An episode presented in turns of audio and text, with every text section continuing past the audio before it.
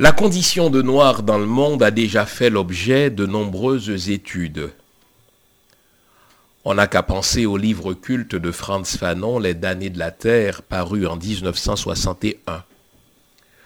Or, près de 60 ans après sa première édition, on lit l'ouvrage de Fanon et on est frappé par sa pertinence, par sa contemporanéité.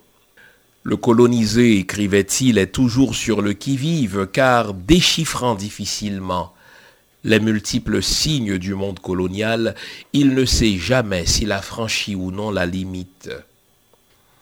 Face au monde arrangé par le colonialiste, le colonisé est toujours présumé coupable. La culpabilité du colonisé n'est pas une culpabilité assumée, c'est plutôt une sorte de malédiction d'épée de Damoclès. Fin. À bien des égards, la condition de noir dans le monde d'aujourd'hui est comparable à la double face du dieu romain Janus, dont l'une est tournée vers l'avenir et l'autre vers le passé. En apparence, le monde a bien changé, les législations changent.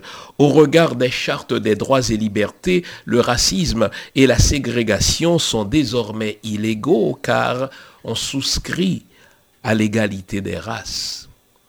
Pourtant, concrètement insisté-je, pas grand-chose ne change dans la condition de noir dans le monde. C'est vrai qu'il n'y a plus d'universitaires ou à peu près plus de pseudo-scientifiques qui enseignent et défendent l'inégalité des races humaines comme Arthur de Gobineau en 1855.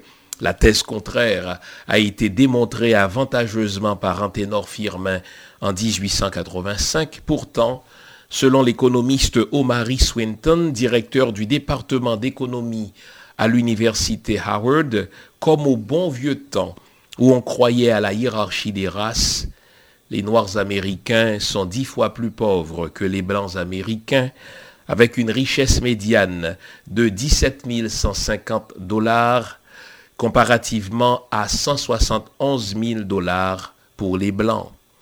Les Noirs gagnent des revenus annuels 40% moins élevés que les Blancs et ils ont 2,6 fois plus de risques de vivre sous le seuil de la pauvreté. Plus près de nous, selon une étude commandée en 2019 par le service de police de la ville de Montréal, les Noirs courent quatre fois plus de risques d'être interpellés par la police à Montréal, et cette surreprésentation ne s'explique pas par leur poids dans la criminalité ou les incivilités pour ceux qui doutaient encore de la pérennité du principe de la hiérarchisation des communautés dans nos sociétés occidentales, cette étude, je l'espère, aura le mérite de les faire réfléchir. Jean Fils Aimé, février 2021. Mise en nom de Junie Limage, caméra Winnie J, microphone le pasteur Jean Fils Aimé, Bonjour le monde, bonjour mesdames, bonjour messieurs, bienvenue à cette autre édition de l'émission Lumière sur le monde. Content de vous retrouver ce dimanche matin pour notre rendez-vous hebdomadaire, rendez-vous au cours duquel nous nous parlons entre nous, rendez-vous au cours duquel nous nous disons les vraies affaires. Nous sommes au mois de février, normalement, de par le monde, du moins en Occident, le mois de février, c'est le mois consacré à l'histoire des Noirs.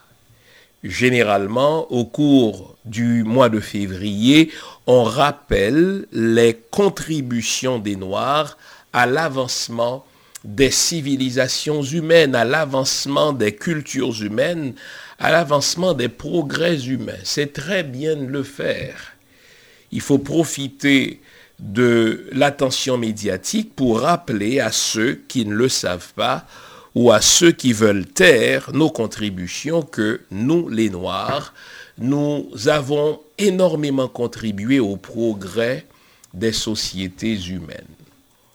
Or, à force de nous concentrer sur notre contribution, que dis-je, sur nos nombreuses contributions à l'avancement des sociétés, nous risquons d'oublier que notre condition en tant que peuple noir n'a guère changé. Nous avons beau contribuer à l'avancement des peuples en matière de science, en matière de droits civiques, pour ne citer que ces exemples-là, mais notre condition de noir n'a pas vraiment changé. Je veux pour preuve ce qu'on aura tôt fait d'appeler ici au Québec l'affaire Camara.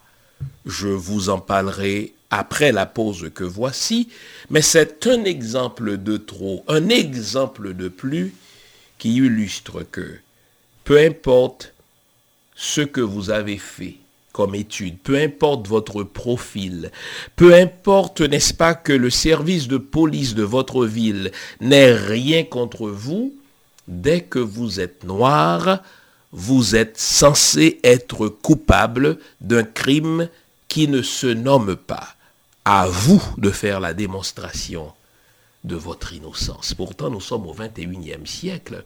La présomption d'innocence devrait être profitable à tous. Pourtant, au regard des statistiques, au regard des exemples que je vais vous apporter à l'émission d'aujourd'hui, on dirait que, comme l'a écrit Franz Fanon en 61, dès que tu es noir, tu es une espèce de damné, tu es une espèce de coupable sur la tête duquel pend une épée de Damoclès. Sommes-nous coupables parce que nous sommes noirs? Voilà la question que je vous pose ce matin et à laquelle nous tenterons d'apporter quelques éléments de réponse. Restez là, car comme à chaque dimanche, nous allons nous dire les vraies affaires. À ce stade-ci, vous connaissez le rituel. Je vous invite à vous offrir une bonne tasse de thé, une bonne tasse de café, une bonne tasse de chocolat chaud, car j'aurai besoin de toute votre attention pour comprendre notre situation de noir dans le monde d'aujourd'hui. À tout à l'heure.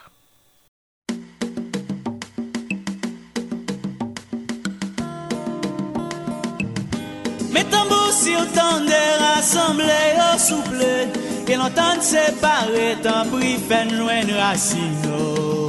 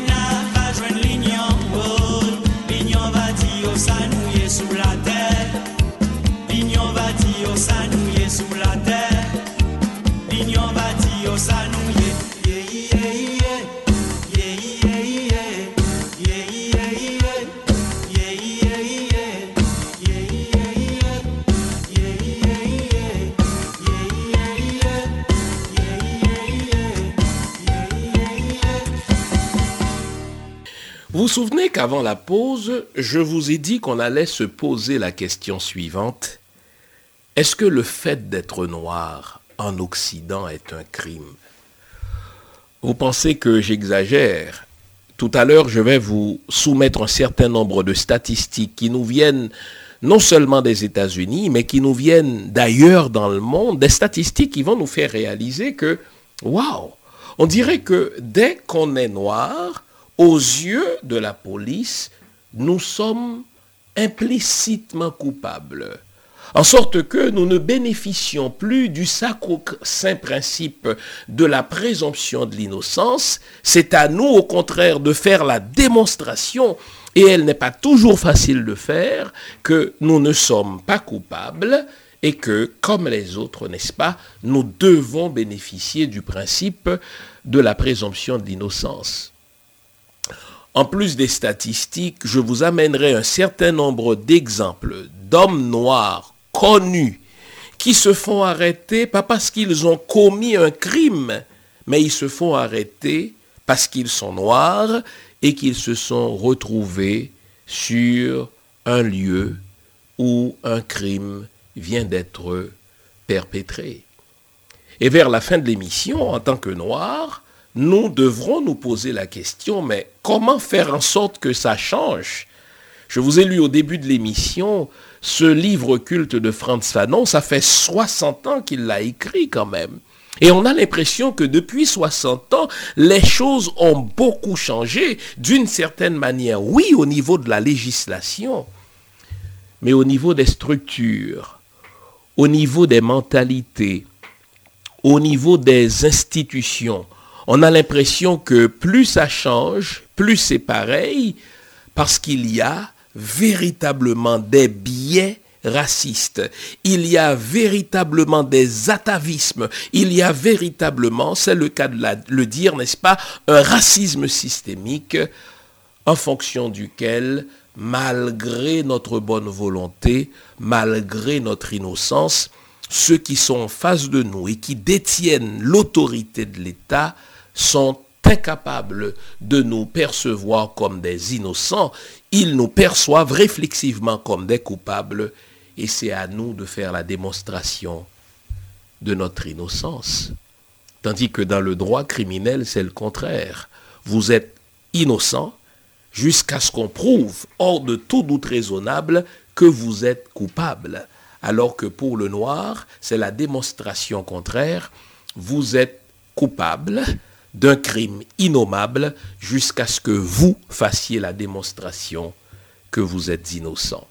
Je vais donc commencer par vous citer un certain nombre de statistiques qui nous viennent des États-Unis. Euh, le journal ProPublica a publié les statistiques que voici.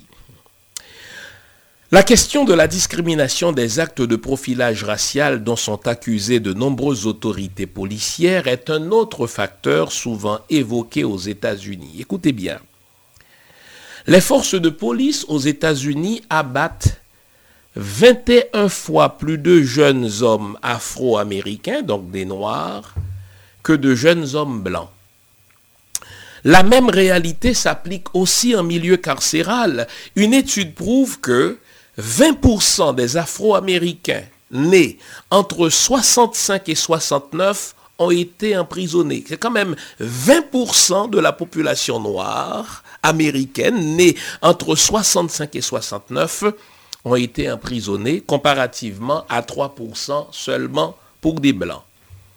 Le secteur de la justice aux États-Unis est sans doute celui où sont posés le plus grand nombre de gestes discriminatoires. Écoutez bien, les Afro-Américains représentent 40% de la population carcérale, tandis qu'ils ne représentent que 13,6 enfin 13,6% de la démographie américaine.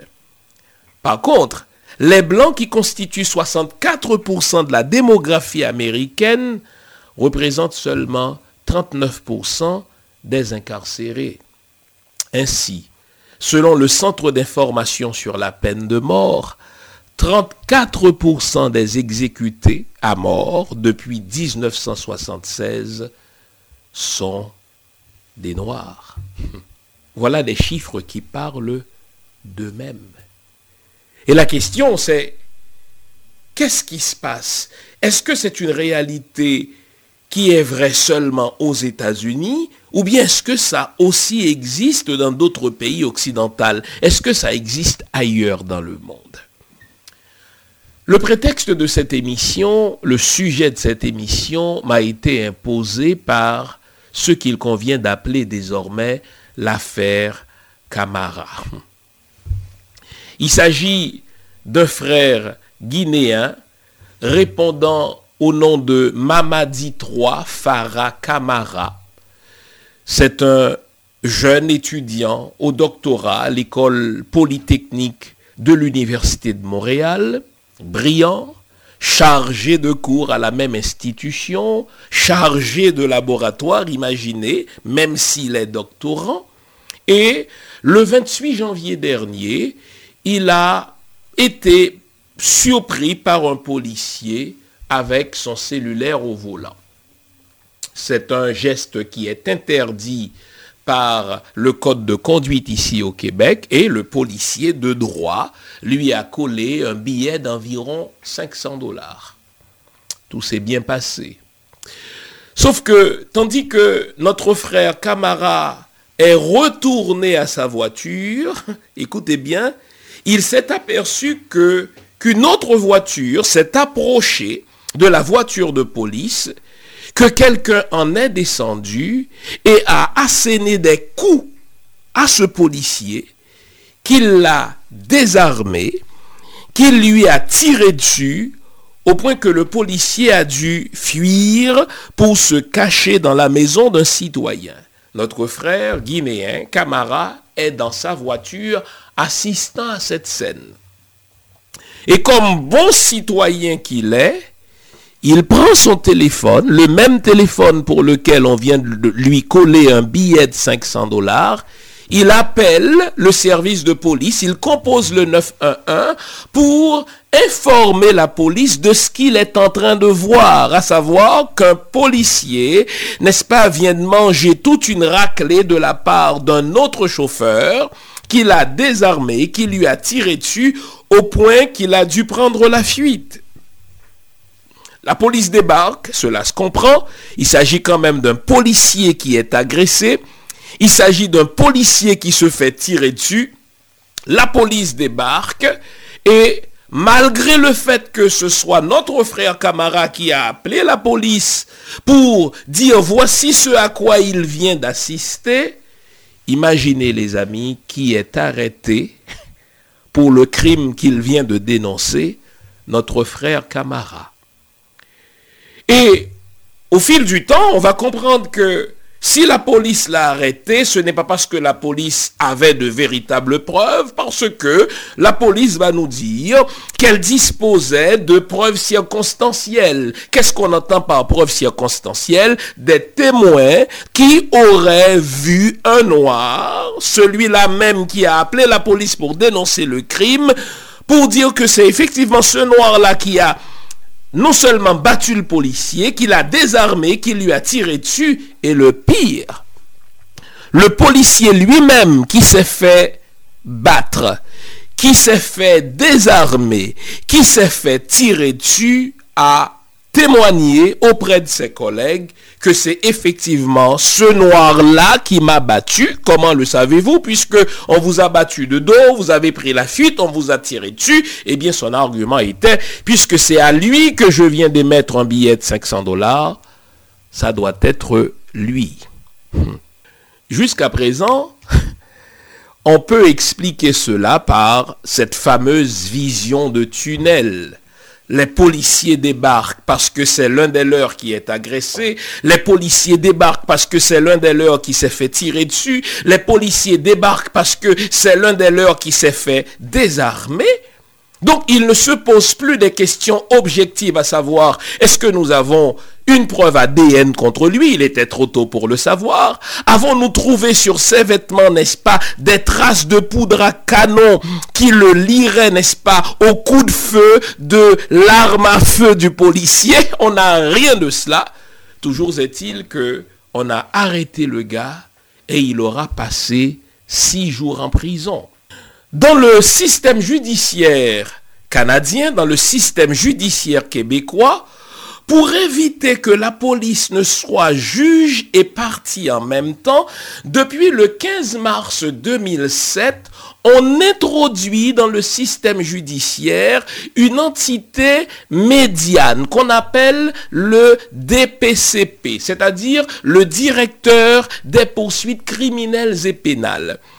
Quel est le rôle de ce bureau du directeur des poursuites criminelles et pénales, c'est justement d'analyser les plaintes de la police pour pouvoir autoriser les poursuites. C'est justement d'analyser les preuves que la police soumet à ce bureau pour voir s'il y a matière effectivement à détention, s'il y a matière à emprisonnement. Et ce qui nous surprend, c'est que même le DPCP, au sein duquel travaillent 1322 personnes, dont 691 procureurs, c'est-à-dire des avocats, des gens férus du droit, des gens pétris du principe, n'est-ce pas, de la présomption d'innocence. Donc, même ce DPCP, qui ne dispose pas de grand-chose de la part de la police, et qui normalement devrait poser des questions en disant avant même que je n'autorise les poursuites, avant même que je n'autorise l'emprisonnement du monsieur, vous devez me soumettre des preuves solides, vous devez me soumettre des preuves costaudes pour le garder parce que emprisonner quelqu'un, n'est-ce pas par prévention, c'est l'exception dans un état de droit, même ce DPCP qui normalement devrait jouer son rôle de chien de garde pour le maintien du principe de la présomption de l'innocence, même le DPCP a autorisé les poursuites, même le DPCP a autorisé l'emprisonnement du monsieur pendant six jours. Imaginez le drame du jeune homme. Moi, dès que j'ai vu l'image du monsieur à la télé, je suis pas policier. Hein. C'est juste une question de bon sens. C'est juste une question de jugeote. Dès que j'ai vu ce frère à la télé, j'ai dit, mais non. Un gars comme ça, physiquement, peureux comme il est, n'a pas le profil pour désarmer un policier. Imaginez là. Ok, on pourrait dire, il vient de recevoir un ticket de 500 dollars, il est en colère, mais personne n'aime ça. Moi, quand on me fout un billet, je suis en maudit. Mais entre le fait de dire que je suis en maudit, que je n'aime pas ce foutu policier qui me colle un billet, parce que en général, on ne croit jamais mériter un billet, entre le fait de dire que je suis fâché et le fait de dire que je vais prendre une batte de baseball pour frapper, n'est-ce pas, de dos le policier, l'assommer et en plus le désarmer et trois lui tirer dessus, vous notez que ça prend plus de la colère, ça prend du savoir-faire. Quelqu'un qui n'est pas entraîné ne peut pas désarmer un policier qui lui est censé être entraîné. Et lorsque vous regardez le policier, vous regardez le gabarit de ce policier, ça prend à la fois quelqu'un qui s'y connaît en technique d'arts martiaux pour le frapper comme ça, l'assommer, le désarmer en plus, n'est-ce pas, lui prendre son arme et lui tirer dessus. Tout ceci là ne s'explique pas par une colère spontanée. Cela suppose que quelqu'un, n'est-ce pas, qui s'est préparé, quelqu'un qui s'est entraîné, qui a tendu un guet-apens à ce policier pour le désarmer et lui tirer dessus. Une question de gros bon sens devrait porter les policiers à se dire, mais est-ce que ce mec a le profil pour faire tout cela?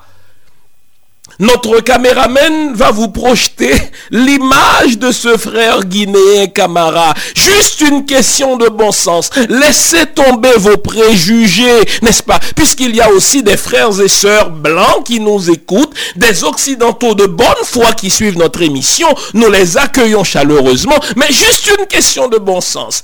Notre caméraman va vous montrer la photo du policier son gabarit, celui qui s'est fait asséner des coups de dos, qui s'est fait assommer, qui s'est fait désarmer, qui s'est fait tirer dessus, ça c'est la victime, mais regardez le présumé coupable. Et dites-moi si ce mec-là a le profil physique pour asséner des coups aux, policiers, le désarmer, n'est-ce pas, lui tirer dessus, ce qui suppose une connaissance en termes de maniement d'armes, lui tirer dessus à plusieurs reprises, courir après le policier, au point que ce dernier a dû s'abriter chez un voisin. Donc, si je regarde les deux profils, moi, dès que j'ai vu le mec à la télé, j'ai dit, come on, come on, come on. Je ne sais pas qui a fait ça, mais c'est sûrement pas lui. Et moi, je suis pas policier, je suis pas formé en termes de technique d'enquête. Il me semble qu'à la base de toute technique d'enquête, eh bien, ce qu'on appelle le bon sens, ce qu'on appelle le sens commun, ce qu'on appelle la jugeote devrait guider les enquêteurs. Fine. Les enquêteurs ont peut-être éprouvé ce fameux sens de solidarité, l'esprit de corps tel qu'on l'appelle en management. Donc, ils étaient dans une vision tunnel. Mais c'est précisément pour cela que dans notre système judiciaire, on introduit une couche intermédiaire qu'on appelle le DPCP. Le DPCP, son rôle, c'est d'analyser les plaintes de la police, c'est d'analyser, n'est-ce pas, de, décrypter ce que la police soumet comme preuve pour voir si ces preuves sont assez solides pour maintenir quelqu'un en prison et pour autoriser une poursuite devant un juge. Six jours plus tard, l'homme se présente en cours, écoute théâtre, le fameux DPCP se réveille et dit, on enlève toutes les plaintes contre le monsieur, on n'a plus de preuves pour réclamer sa détention. Et normalement, dans un tel cas, on pensait qu'on allait tout simplement le déclarer innocent, le disculper, n'est-ce pas? Définitivement, tout ce qu'on a fait, c'est de suspendre les plaintes pour 12 mois. Vous vous demandez ce qui s'est passé entre-temps? Entre-temps, c'est que il y a un enquêteur, je vous raconte l'histoire officielle de la police, mais il faut décrypter parce que les policiers mentent aussi. Et dans ce cas-là, ils ont sûrement menti.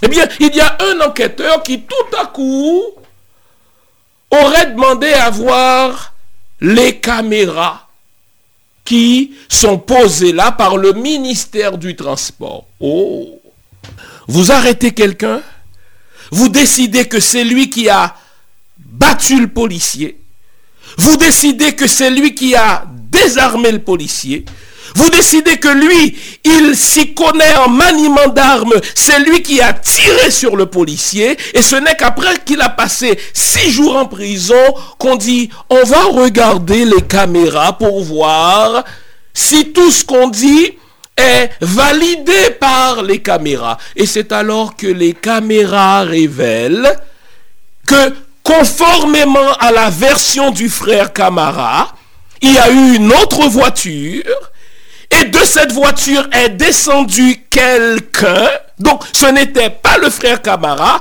Et que c'est ce quelqu'un-là qu'on ne connaît toujours pas qui a asséné des coups au policier, qui l'a assommé, qui l'a désarmé, qui lui a tiré dessus. Et c'est alors qu'on a dit qu'on s'est trompé. Vraiment. Les amis, imaginons seulement s'il n'y avait pas de caméras. Le frère est un étudiant au doctorat. Il était connu du service de la police. C'est pas grave et vous allez entendre les mensonges des médias aussi. Je vais vous en parler tout à l'heure. On a fouillé chez lui, on n'a rien trouvé d'incriminant. Et normalement, pour pouvoir monter un dossier, on doit considérer le profil social du jeune homme. On doit considérer, n'est-ce pas, son passé. Est-ce que c'est un homme qui a un passé criminel, etc. Tout ce qu'on découvre, c'est que le monsieur est un bon père de famille. D'ailleurs, sa femme porte des jumeaux. Le monsieur est un étudiant au doctorat à la prestigieuse institution de l'école polytechnique. Il est, donc, il est enfin chargé de cours, donc professeur et chargé de laboratoire. Mais aucun de ces éléments n'a été pris en compte par la police. C'est comme si, puisqu'il est noir, comme au bon vieux temps de l'esclavage, comme au bon vieux temps de la colonisation, puisque c'est un nègre, il est coupable et c'est à lui de faire la démonstration de son innocence. Ce n'est qu'à la dernière minute, un enquêteur a décidé de dire, écoutez, tout ce qu'on a, c'est des gens qui disent que c'est lui. Des gens qui disent qu'ils connaissent quelqu'un, qui connaît quelqu'un, qui connaît quelqu'un, qui connaît le loup-garou. Vous savez, dans nos pays, on, on connaît ça. Vous dites, ah oui, les loups-garous existent. En avez-vous déjà vu un? Non. Mais je connais quelqu'un qui connaît quelqu'un qui connaît quelqu'un qui connaît un loup-garou. Fine. Donc tout ce qu'on a, c'est des gens qui ont appelé pour dire que c'est le noir qui le fait. La vérité en Occident, dès qu'il y a un crime, il y aura toujours un blanc pour dire, ah, le noir qui était là, c'est lui qui l'a fait. Et les policiers ont embarqué dans ce jeu jusqu'à ce qu'une caméra révèle que le frère Camara, conformément à ce qu'il a dit, était dans sa voiture. Il n'en est pas descendu. C'est même lui qui a appelé la police pour prévenir du crime qui était en train d'être perpétré. Et c'est alors que, grâce à la caméra, ce frère-là a été innocenté. Combien d'autres frères et de sœurs de par le monde n'ont pas bénéficié de la chance, c'est une chance immense pour le frère Camara, de s'être retrouvé dans un endroit qui est filmé par des caméras officielles du ministère du Transport du Québec. Imaginez les amis. Il ne s'agit pas d'une caméra, d'un amateur. On aurait pu poser la question de l'authenticité de la caméra et ça prendrait, n'est-ce pas, des mois avant qu'on puisse dire effectivement cette vidéo est authentique. Il s'agit de la vidéo officielle du ministère du Transport du Québec. Donc, parmi ces enquêteurs racistes, parmi ces enquêteurs qui font du profilage racial, aucun d'entre eux n'a eu le bon sens, aucun d'entre eux n'a eu la jugeote de se dire, mais consultons les caméras. Ce n'est qu'après six jours qu'on a consulté les caméras et qu'on s'est aperçu qu'il y a eu une autre voiture. Et normalement, devant une telle évidence de l'innocence de notre frère Camara, à quoi devrait-on s'attendre? Je voudrais féliciter la mairesse de Montréal, Valérie Plante, qui n'a pas la version officielle bidon de la police pour faire une conférence de presse. Dès que le DPCP, qui a ses fautes aussi, on va en parler, a dit qu'on n'a plus rien contre le monsieur, dès que le juge l'a libéré, eh bien la mairesse de Montréal, bravo madame, a, présenté une conférence de presse pour présenter ses excuses au nom de sa ville à monsieur, pour dire que le monsieur est complètement innocent. Mais ce qu'il y a de plus fou, écoutez-moi bien, la fraternité des policiers de Montréal, le syndicat des policiers, par la bouche de son porte-parole, eut à dire que Madame fait de l'ingérence politique. Allez donc vous faire foutre. Regardez, il me semble que la police devrait être du côté de la justice. Puisqu'on s'est rendu compte par la vidéo que le frère Camara n'avait plus rien à voir dans ce crime, je m'attendais à ce que la fraternité de la police de Montréal se tienne du côté de la justice parce que la police est l'auxiliaire de la justice dans un état de droit. La police n'a pas à se faire justice, la police n'a pas à réinventer la justice, la police est un auxiliaire de la justice.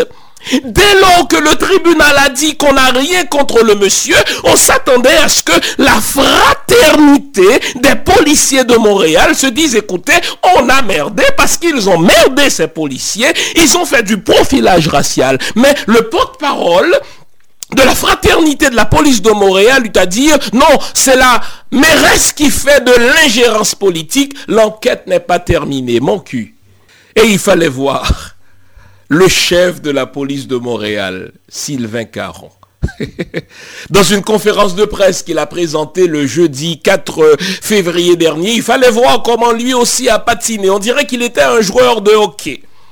Lorsqu'on lui a dit, mais écoutez, puisque le DPCP n'a plus rien à produire contre le frère Camara, puisqu'il a été libéré par le tribunal, est-ce que vous allez publiquement dire qu'on n'a rien à lui reprocher? Il fallait voir, n'est-ce pas, le patinage du chef de la police de Montréal, monsieur Sylvain Caron. Écoutez, on attend encore d'autres preuves, on n'a pas reçu les preuves d'ADN. Tout ce qu'on a pour l'instant, c'est une caméra qui dit qu'il y aurait une autre voiture, quelqu'un d'autre. En tout cas, le monsieur a peut-être quelque chose à se reprocher.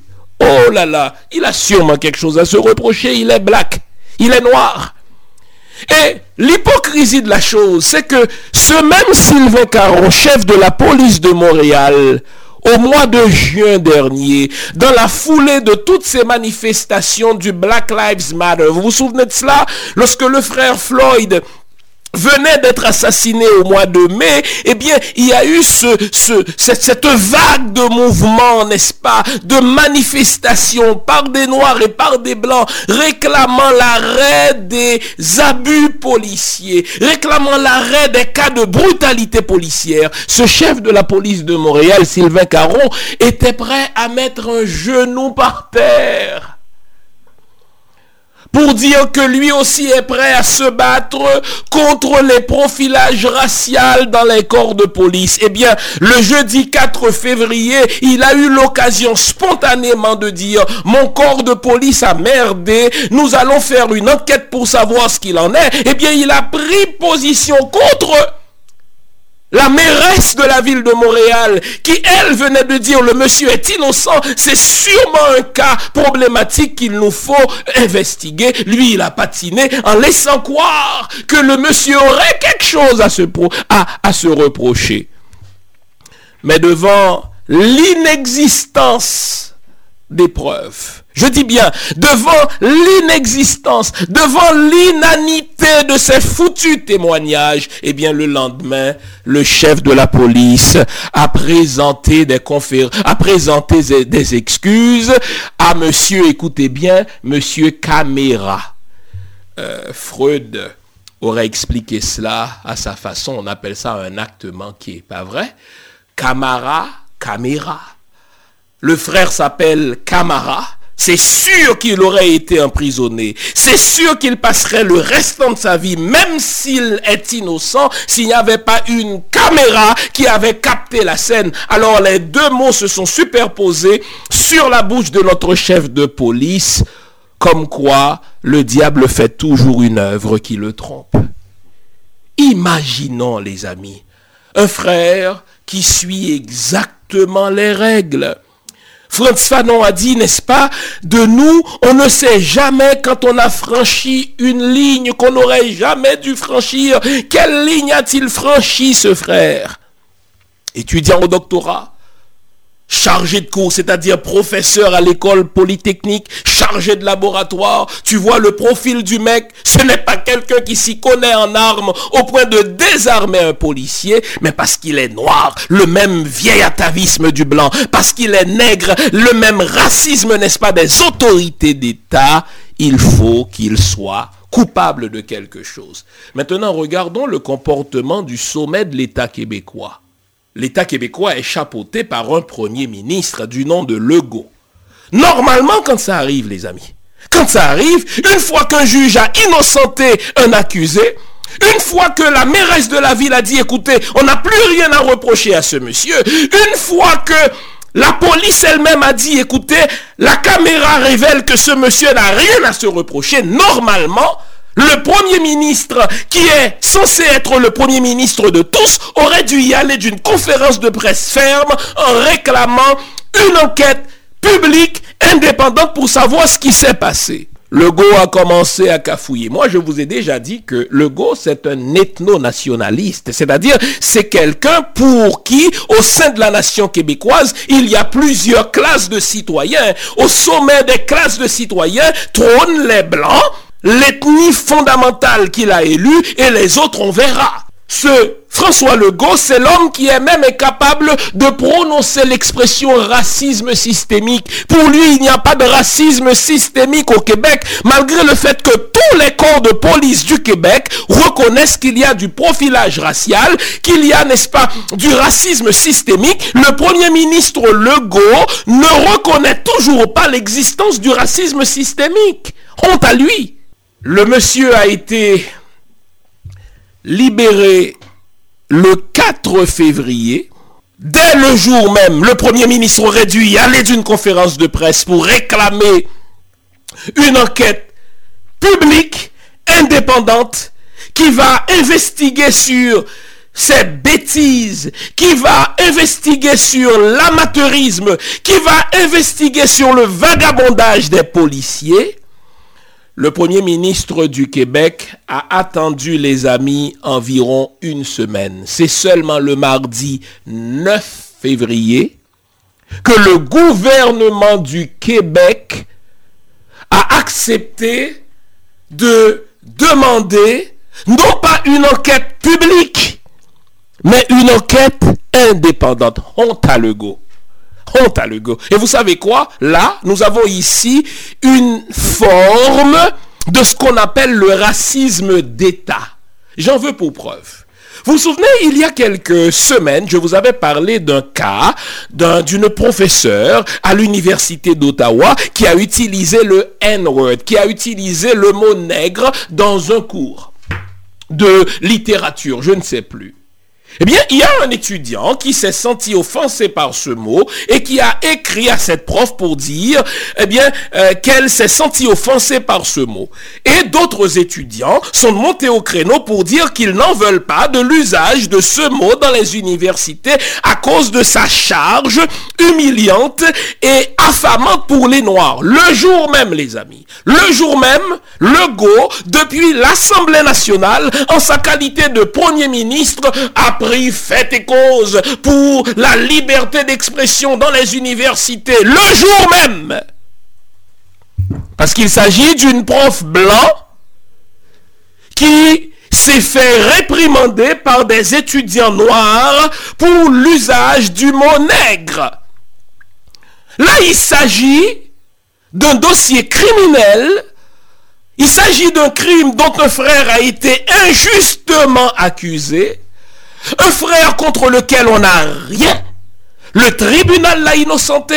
Le chef de la police, n'est-ce pas, plus tard que tôt, lui a présenté ses excuses. Et le premier ministre du Québec a attendu jusqu'au 9 février pour réclamer une enquête indépendante mais non publique. Autant dire, il va y avoir de témoignages à huis clos qu'on ne saura jamais. Honte à l'ego.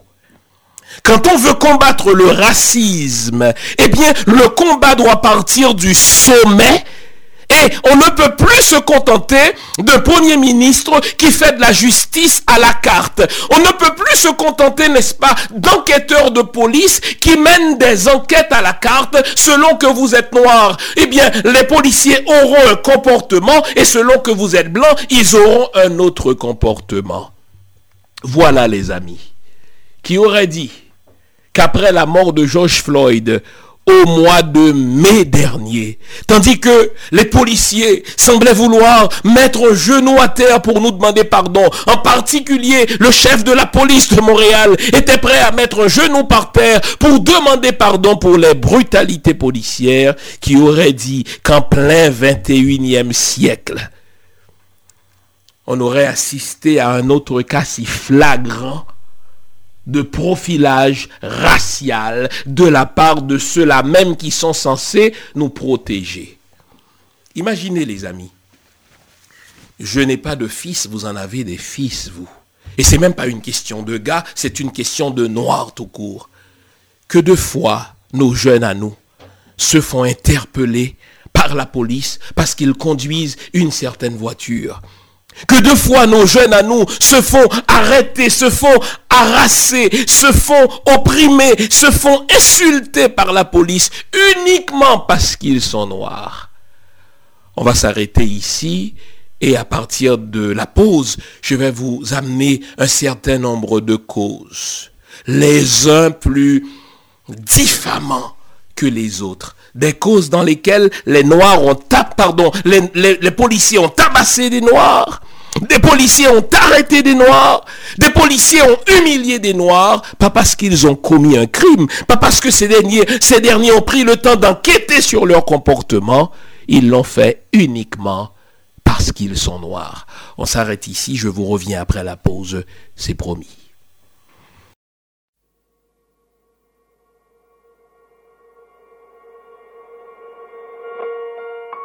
Lettre à la République à tous ces racistes à la tolérance hypocrite qui ont bâti leur nation sur le sang, maintenant s'érigent en donneurs de leçons, pilleurs de richesses, tueurs d'Africains, colonisateurs, tortionnaires d'Algériens. Ce passé colonial, c'est le vôtre, c'est vous qui avez choisi de lier votre histoire à la nôtre. Et maintenant vous devez assumer, l'odeur du sang vous poursuit même si vous vous parfumez. Nous les Arabes et les Noirs, on n'est pas là par hasard tout arrivé à son départ. Vous avez souhaité l'immigration, grâce à elle, vous vous êtes gavé jusqu'à l'indigestion. Je crois que la France n'a jamais fait la charité. Les immigrés, ce n'est que la main-d'œuvre bon marché. Gardez pour vous votre illusion républicaine de la douce France bafouée par l'immigration africaine. Demandez aux tirailleurs sénégalais et aux harkis qui a profité de qui. La République n'est innocente que dans vos songes. Et vous n'avez les mains blanches que dans vos mensonges. Nous les Arabes et Noirs, on n'est pas là par hasard. Tout arrivé à son départ. Mais pensiez-vous qu'avec le temps, les négros mutrés finiraient par devenir blancs? Mais la nature humaine a balayé vos projets. On ne s'intègre pas dans le rejet. On ne s'intègre pas dans les ghettos français parqués. Entre immigrés, faut être censé. Comment pointer du doigt le repli communautaire que vous avez initié depuis les bidonvilles de Nanterre. Pyromane et pompier, votre mémoire est sélective. On n'est pas venus en paix. Votre histoire est agressive. Ici, on est mieux que là-bas. On le sait parce que décoloniser pour vous, c'est déstabiliser. Et plus j'observe l'histoire, ben, moi je me sens redevable. Je sais ce que c'est que d'être noir depuis l'époque du cartable. Bien que je ne sois pas un crash, je n'ai pas envie de vous dire merci. Parce qu'au fond, ce que j'ai ici, je l'ai conquis. J'ai grandi à Orly, dans les favelas de France. J'ai fleuri dans les maquis, je suis en guerre depuis mon enfance. Narcotrafic, braquage, violence, crime. Que font mes frères si ce n'est des sous comme dans Claire Stream qui peut leur faire la leçon. Vous, abuseurs de biens sociaux, détourneurs de fonds, de vrais voyous au costard Est-ce que les Français ont les dirigeants qu'ils méritent? Au cœur des débats, des débats sans cœur, toujours les mêmes qu'on pointe du doigt dans votre France des rancœurs. En pleine crise économique, il faut un coupable. Et c'est en direction des musulmans que tous vos coups. Je n'ai pas peur de l'écrire, la France est islamophobe. D'ailleurs, plus personne ne s'en cache dans la France des xénophobes. Vous nous traitez comme des moins que rien sur vos chaînes publiques. Et vous attendez de nous qu'on s'écrit vive la République. Mon respect se fait violer au pays des droits de l'homme syndrome de Stockholm Parce que moi je suis noir, musulman, banlieusard et fier de l'être. Quand tu me vois tu mets un visage sur ce que l'autre France déteste. Ce sont les mêmes hypocrites qui nous parlent de diversité Qui expriment leur racisme sous couvert de laïcité. Rêve d'un français unique qu'une seule identité s'acharne à discriminer les mêmes minorités face aux mêmes électeurs, les mêmes peurs sont agitées. On oppose les communautés pour cacher la précarité que personne ne s'étonne si demain ça finit par péter. Comment aimer un pays qui refuse de nous respecter loin des artistes transparents? J'écris ce texte comme un miroir que la France s'y regarde si elle veut s'y voir. Elle verra s'envoler l'illusion qu'elle se fait elle-même. Je suis pas en manque d'affection, comprends, je n'attends plus qu'elle-même.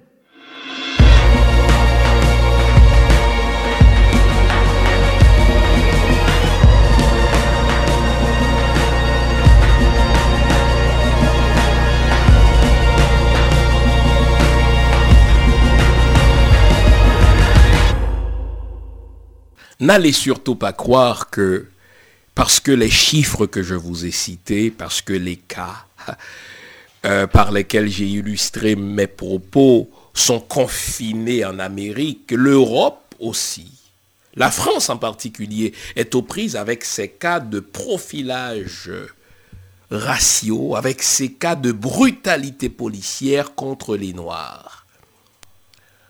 J'en veux pour preuve le cas de ce frère noir, Michel Zecler, qui fut tabassé dans son propre studio le 21 novembre 2020.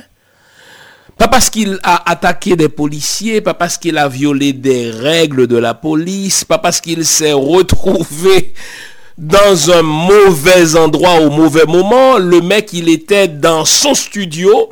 Eh bien, les policiers sont entrés dans son studio, l'ont traité de sale nègre, l'ont tabassé, l'ont roué de coups et par la suite, ils sont allés raconter, les policiers, le contraire, à savoir que c'est ce mec qui les aurait attirés dans son propre studio.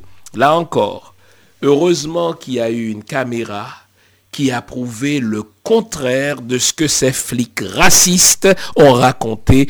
L'homme n'avait rien fait de mal. Son seul mal, c'était d'être noir.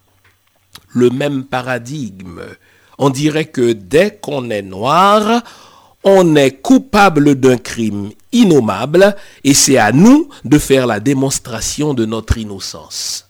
Un autre exemple. Il s'agit de notre frère, Patrice Bernier, grand joueur de football ici à Montréal, une véritable vedette que tout le monde aime. Tout le monde aime pour sa bonhomie, tout le monde aime pour son flegme, tout le monde aime pour son talent, mais un homme qui est connu puisqu'il était le capitaine de l'équipe de football de Montréal, il en est devenu désormais, n'est-ce pas, l'un des entraîneurs, et il nous raconte qu'une fois, il est à bord d'une BM avec sa fille en arrière. La BM appartient à sa femme.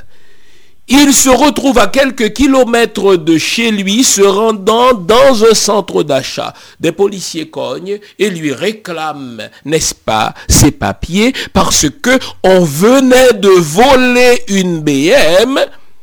Et puisqu'il était noir, il avait le faciès de quelqu'un qui vole une BM. Patrice Bernier, que tout le monde connaît.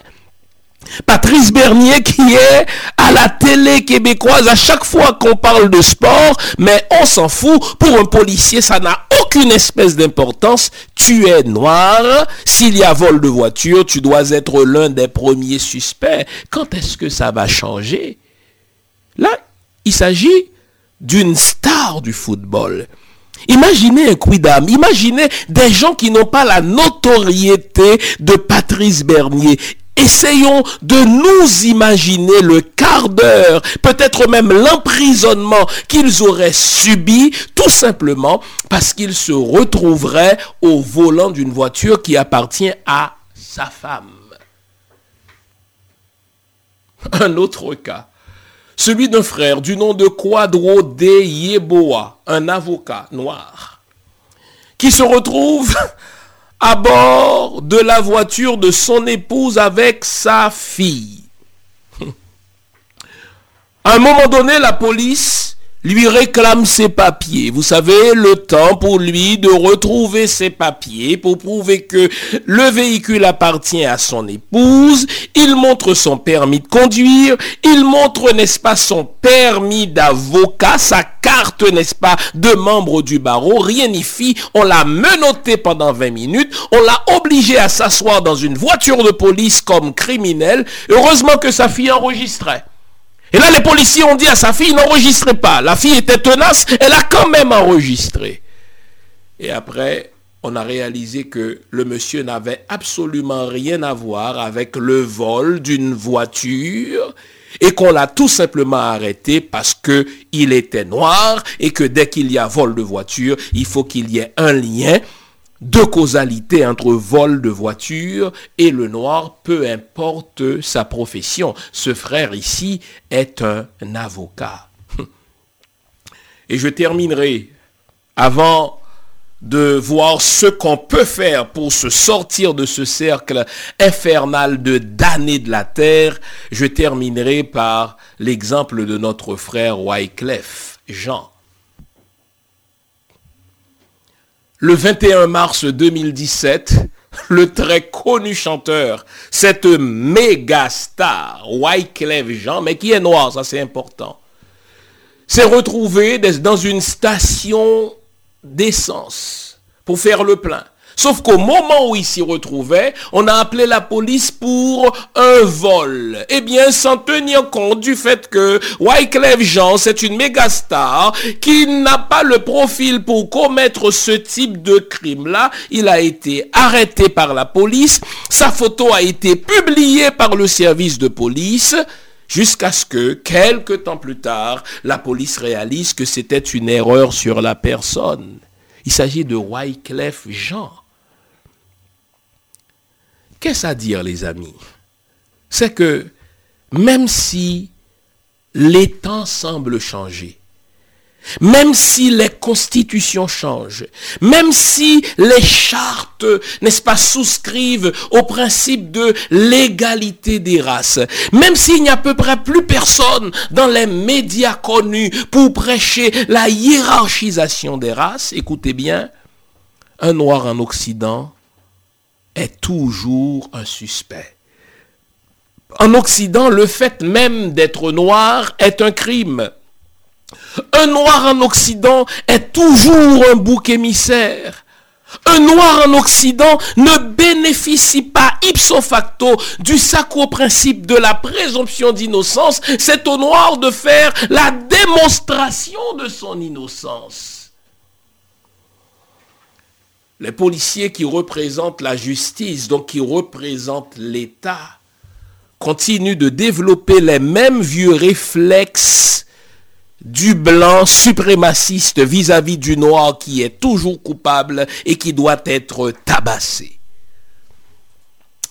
Dans un documentaire présenté à Radio-Canada dernièrement, le chef de la police de Longueuil, Fadi Daguerre, a révélé candidement comment lui, comme policier, il faisait du profilage racial, puisque dès qu'il voyait passer un noir dans une voiture, eh bien, il l'arrêtait, parce qu'il disait, un noir qui se trouve dans une voiture luxueuse doit être un trafiquant de drogue, jusqu'à ce qu'il réalise, et je cite le chef de la police de Longueuil, n'est-ce pas, au Québec, Fadi Daguerre, jusqu'à ce qu'il réalise que, tandis qu'on profilait les Noirs, on arrêtait de jeunes Noirs parce qu'ils se trouvaient à bord d'une certaine voiture, eh bien, les vrais trafiquants de drogue étaient des hommes blancs, costumés, ayant l'air d'hommes d'affaires et roulant dans de belles voitures, mais sauf que, puisqu'ils étaient des blancs, eh bien, on ne s'en occupait pas. Et à force de profiler des Noirs, on laissait passer des criminels. Et lui, il s'est confessé, il a changé et il invite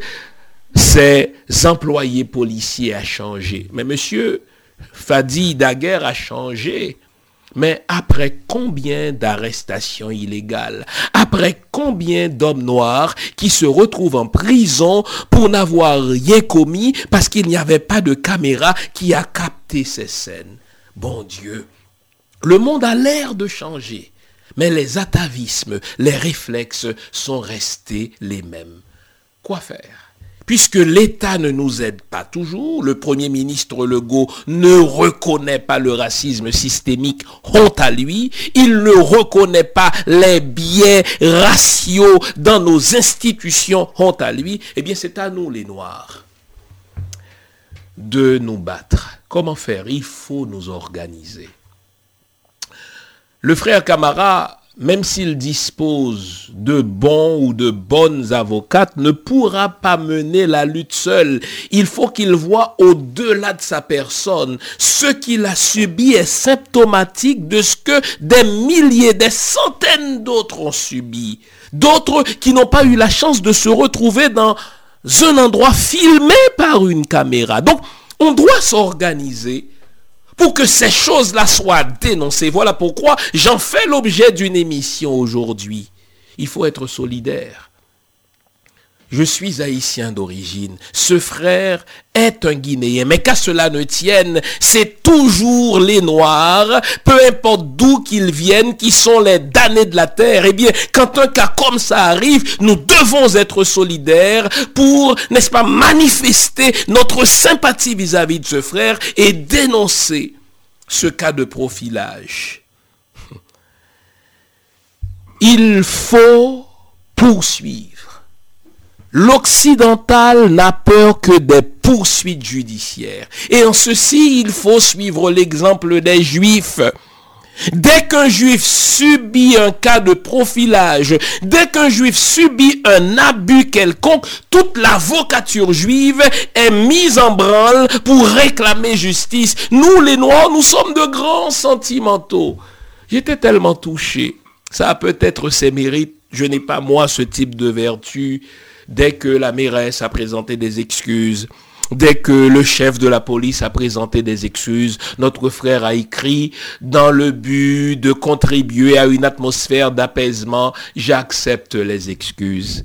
Il est trop vertueux, mon frère. Vous savez, quand on est dans ce type de lutte-là, ce ne sont pas les émotions qui doivent l'emporter. Ce n'est pas le petit caractère doux qui doit l'emporter. Il faut penser forêt et non penser arbre. Il faut tout judiciariser.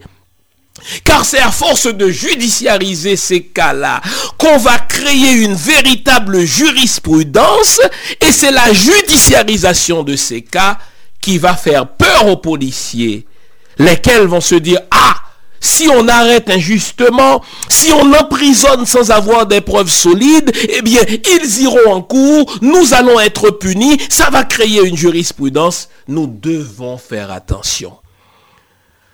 Le racisme, je n'aurai cesse de le répéter, est d'abord une affaire d'argent. Le racisme est d'abord une affaire de sous. Plus on est fort économiquement, mieux on sera organisé. Plus on est fort économiquement, mieux on sera en mesure de payer de bons cabinets d'avocats. Mais pour être fort économiquement et collectivement, nous devons, je le répète, consommer noir, nous devons faire en sorte que notre dollar en tant que consommateur noir reste dans la communauté noire.